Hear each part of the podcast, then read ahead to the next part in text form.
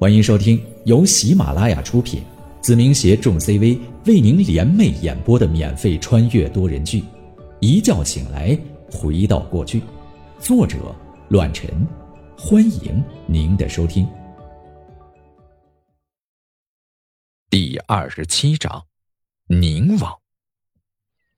一席话感染到了三十个少年，他们互相之间都看了一眼，眼睛里充斥着光芒。有兴奋，有期待，更有一种变强的渴望。我操，耗子牛逼啊！张龙趴在我的耳旁，悄悄的竖起了大拇指，小声的说道：“哎，你比校长演讲还厉害呢！听了你这些话，连我都想加入到他们的队伍里了。”我微微一笑：“我这是传销学，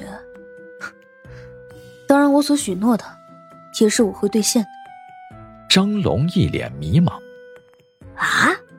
啥叫传销啊？呃，你以后就知道了。那个时候，传销还没有猖獗起来，所以张龙不知道也是正常的。当然，我的话语和传销的性质差不多，只不过我既然说出来，我就肯定会兑现，因为在未来。只有让自己的兄弟们丰衣足食，才能替你铲除障碍。义字当头，终将会被时代淹没在历史的长河中。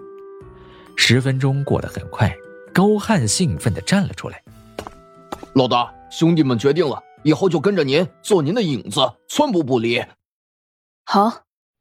我站在三十个人的面前，威严地说道：“接下来的一个月。”我会竭尽所能的训练你们，在未来里，我会把你们变成和我一样的强者。当然，在这些日子里，你们会很累很苦，甚至会嚎啕大哭。但机会只有一次，现在离开还来得及，以后想要离开，只能躺着出去。因为这里的秘密，只有死人才能够带得出去。很多事情。是见不得光的，目前的我也是一样。影子终究会成为一把利刃，而我必须要尽可能的不把它变成双刃剑。所以，有些话，甚至是有些威胁，务必要将它灌输在内。短暂的交流后，高汉喊道：“老大，我们不会哭。”紧接着，三十人齐声喊道：“我们不会哭。”从现在开始，我会集训你们，让所有人变成独当一面的强者。一个月后，我会按照每个人的强项，把你们编成不同的小组，同时，会教给你们一些特殊的技能。我打量了一下仓库的四周，开口说道：“这里我会陆陆续续的整改一下，健身设备、体育设施都会弄进来。如果各位需要的话，我也会改造一些宿舍，省得大家每天奔波。”一听这话，众人更加兴奋。他们之前都是小混混，就算是张立军那里，也就是每天看看场子，给点零花钱。而我直接按照构思走向正规，岂能让人不激动？哎，大哥，洗脑就洗脑，你是不是有点吹牛吹大发了？那些东西，你没个两万块钱，想都别想。张龙十分担忧的。趴在我耳旁，小声的嘟囔起来，生怕没法圆回来。一旦我夸下海口，无法完成，就算再稳固军心，也避免不了散伙的下场。张龙，记住一点，我宁浩永远都不会空谈。我神秘的笑了笑，对他说道：“晚上，我带你去拿钱。”张龙惊讶无比，不可思议的看着我。虽然仍旧担忧，但还是平静了下来。重生将近半年，如果只看到了出租车的前景，还有进军医药的话，那就大错特错了。这些日子，我在所有人不知道的前提下，还做了一些属于自己的东西。出租车是挽回遗憾，明寿堂是给家族的产业，而我自己自然不会消沉。这个时代，互联网刚刚兴起，大多数的人还很陌生。但对于南方的一线城市，很多商户已经和互联网接轨，而且这个时代新兴的产业很多，法律不健全的情况下，打一些擦边球，无疑是最暴利的行业。也就是在这个期间，我利用互联网和一些商户取得的联系，达成了某种共赢的合作。当然，这样做的后果就是把一些本不该出现的东西提前了进程。好。大家集合，我开始第一课，格斗的基础。一下午的时间，我把格斗的基础给三十人讲解了下来。所有人没有丝毫懈怠，尽管是精疲力竭，但同样是刻苦认真，这是让我十分欣慰的。太弱了，我看着气喘吁吁的三十人，冷声说道：“明天开始，上午锻炼体能，下午练习格斗。”今天到此为止，解散，上车。三十人如临大赦，神情上都露出了轻松，但众人眼中包裹不住的是难言的兴奋和期待，以及对于未来的向往。看到我们出来，车里的十名年轻人全部走了下来，恭恭敬敬的低下了头。为首的司机站了出来，开口道：“浩哥，中午的事情是我们的错，请您原谅。”浩哥，对不起。十人异口同声的喊道：“对于这个称呼，虽然不符合我现在的身份，但论强者为尊来说，我的确称之无愧。”我叫徐凯，希望浩哥别怪罪我们，教我们本事。明天早上六点，把所有人都接过来。我拍了拍对方的肩膀，和徐凯相视一笑。随后，众人兴奋无比的上了车，开着那辆破旧的大巴驶离了仓库，扬长而去。车上大家聊个不停，也有人对我好奇，不停的问了起来。反正一个浩哥长，一个浩哥短的叫着，我也就欣然的接受了这个称呼。两头的人不再关乎年龄，融洽的交谈起来，反倒是张龙那个家伙起哄的说道：“哎。”别好哥好哥的叫，他一个小屁孩儿，咱们呀以后就叫宁王吧，顶着霸气。我满脸黑线，一阵无语。上次张龙提议组建帮会的时候，叫叫宁王府，虽然名字上没有成功，可这家伙把我的称号变成了宁王，简直是情有独钟。柠檬，柠檬，柠檬！一车的呼喊声。全部都是这个称呼，反正大家高兴，我也就懒得反驳，随他们便吧。主要大家开心就好。但所有人都没想到，儿时一时兴起的玩笑称呼，真的变成了一个传说。我和张龙在大家的聚集点和他们一同下了车。下车过后，众人各自散了。而我则是带着张龙去履行承诺，拿钱。哎，浩子，你真能拿出来两万块钱？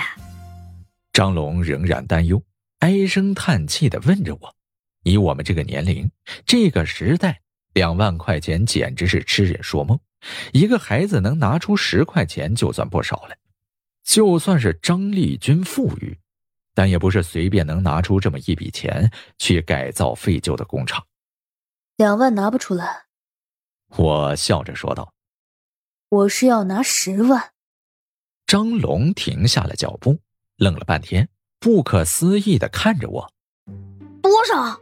十万？大哥，你没疯吧？去哪里拿？去灵山游戏厅。”说话的同时。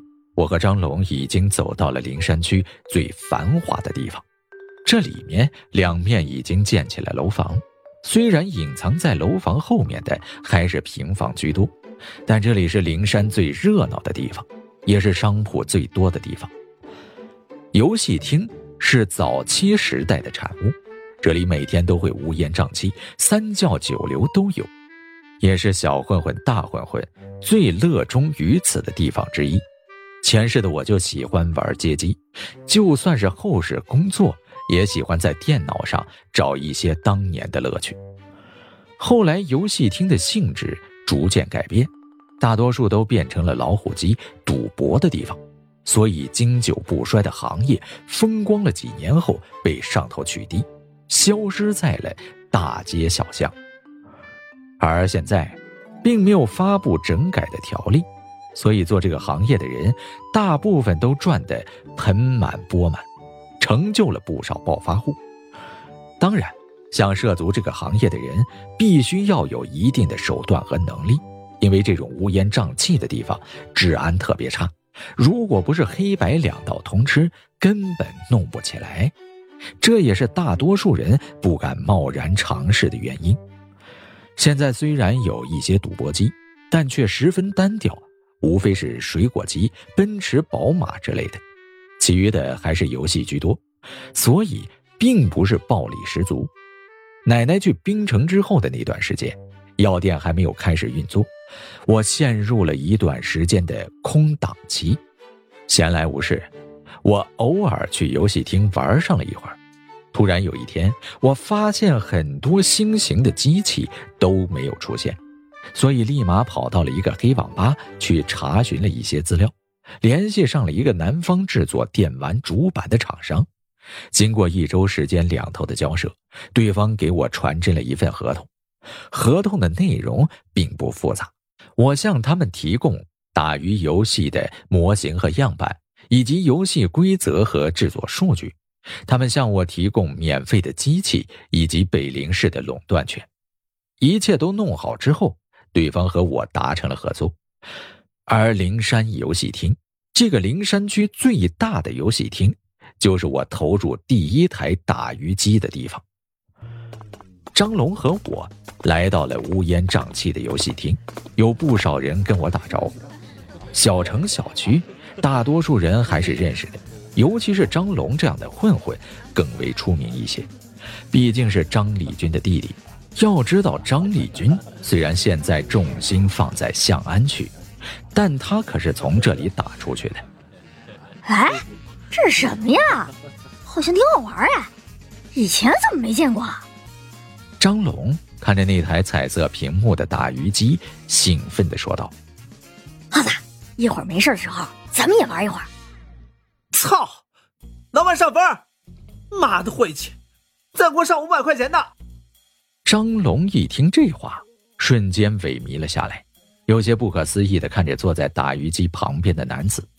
要知道，我们当地的人均收入才一千五左右，这小子一下就拿出了五百。作为小学生的张龙，可不敢想象。老板是个中年男子，戴着一副眼镜，文质彬彬的，看起来很文弱，但能在这里立足，自然而然不是什么善茬。这里的人都管他叫旭哥，没人敢小瞧。以前有混混在他这里闹事儿，被砍了一只手之后，灵山游戏厅便消停了很多。据相传。旭哥是胡二爷的小舅子。哎，你小子来了，赶快进屋，我上完分就过来。我带着张龙朝里面走了过去，进入了老板专属休息的房间，而外面的老板旭哥则是忙得不亦乐乎，不可开交。看来真是赚了不少钱。本集播讲完毕，感谢您的收听，下集。更精彩。